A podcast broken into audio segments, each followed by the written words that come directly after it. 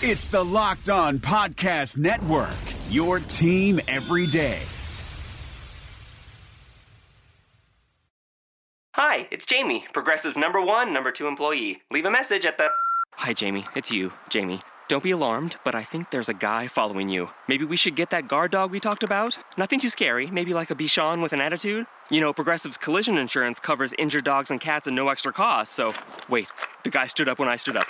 He's on the phone. He's looking right at me. Oh, wait, it's just my reflection. Don't tell anyone about this. Progressive Casualty Insurance Company and affiliates. Pet coverage not available in New Hampshire and North Carolina. Welcome to Postcast after the Jazz fall 101 93 to the Toronto Raptors. David Locke along with Ron Boone here on Locked On Jazz, part of the Locked On Podcast Network. We bring this to you pretty shortly after each and every game, so make sure you're always ready for it. You can subscribe on Locked On Jazz to get it. You also can get it at weareutahjazz.com as well as the 1280 website. So numerous locations for each and every game. We have that for you. We also give you pregame Periscope an hour before every game. Well, the Jazz fall tonight to the Raptors. They led going into the fourth quarter tonight.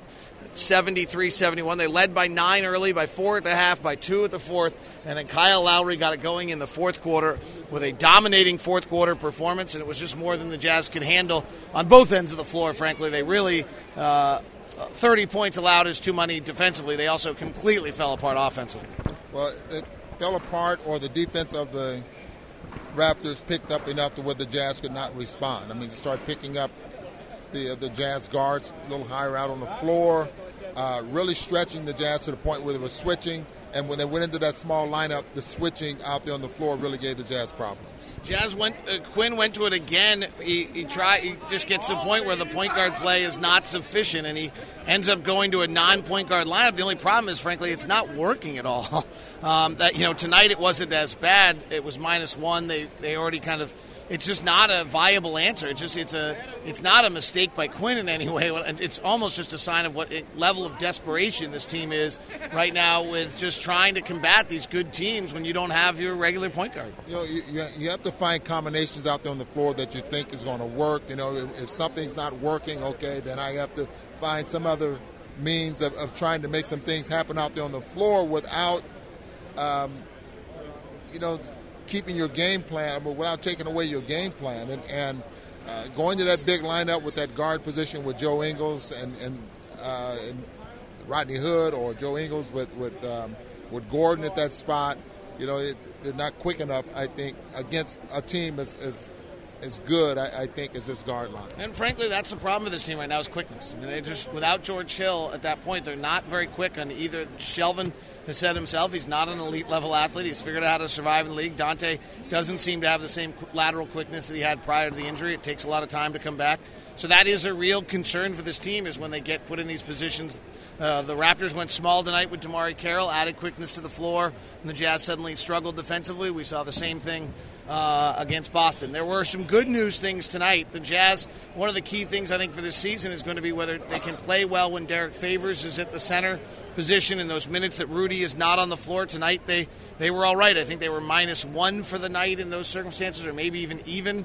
That's a really good sign for the Jazz that some of those combinations are starting to be better against a really good team. Well, the Jazz, the strength of this basketball team, we don't really know. I think. Um, where it is. I mean, this is a, could be a very balanced team to the point where if Derrick Favors is healthy enough and, and he's he gets his game back, then you have that inside outside presence. Right now, you really don't have it. We don't use Derrick with his back to the basket as much. You notice that Derrick is very good around the basket, but that perimeter jump shot, you need to stretch that uh, that's four away from the basket has not been working here for the Jazz.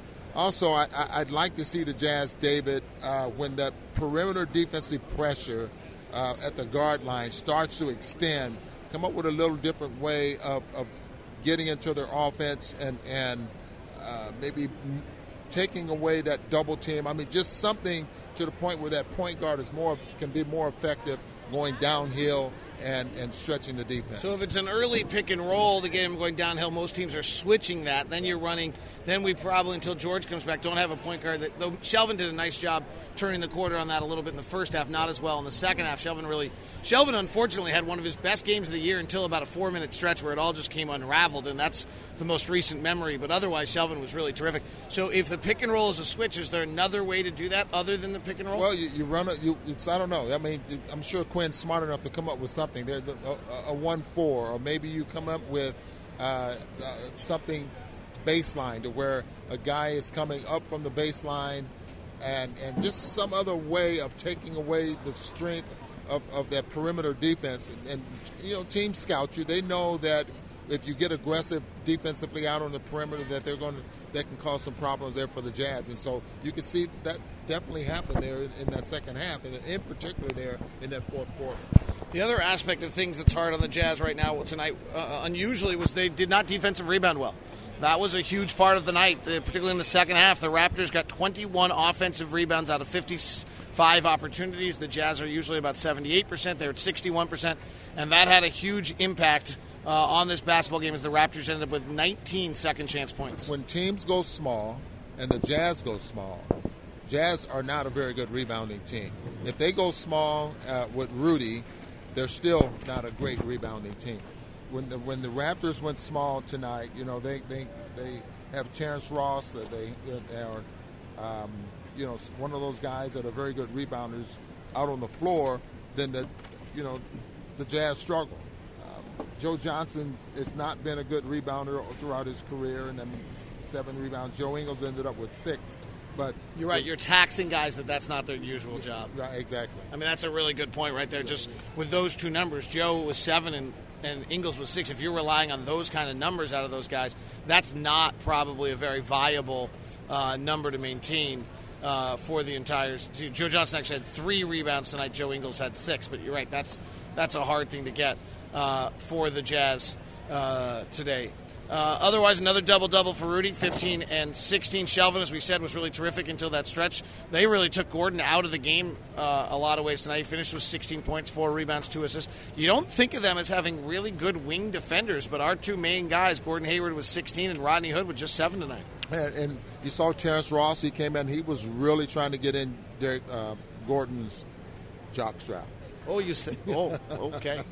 he, he, I mean, to the point Do where people he, still wear those. Players still wear those. You think they wear? Con- uh, don't you think he's inside their compression shorts? Well, maybe that's what they wear, David. I don't know.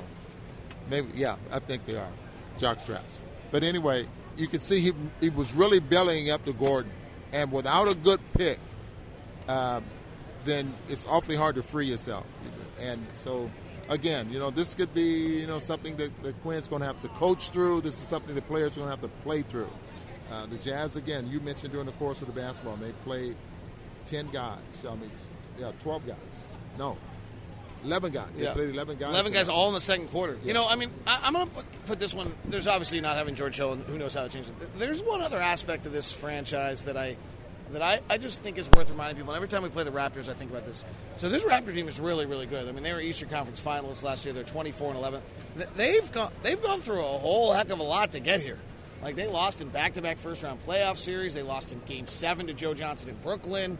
They they then get to the they win two Game Sevens. So when they get to this game tonight, and it's 72-70 going to the fourth, and they haven't led all night, they've got just a tonnage of experience that they can lay back on where they've won a game.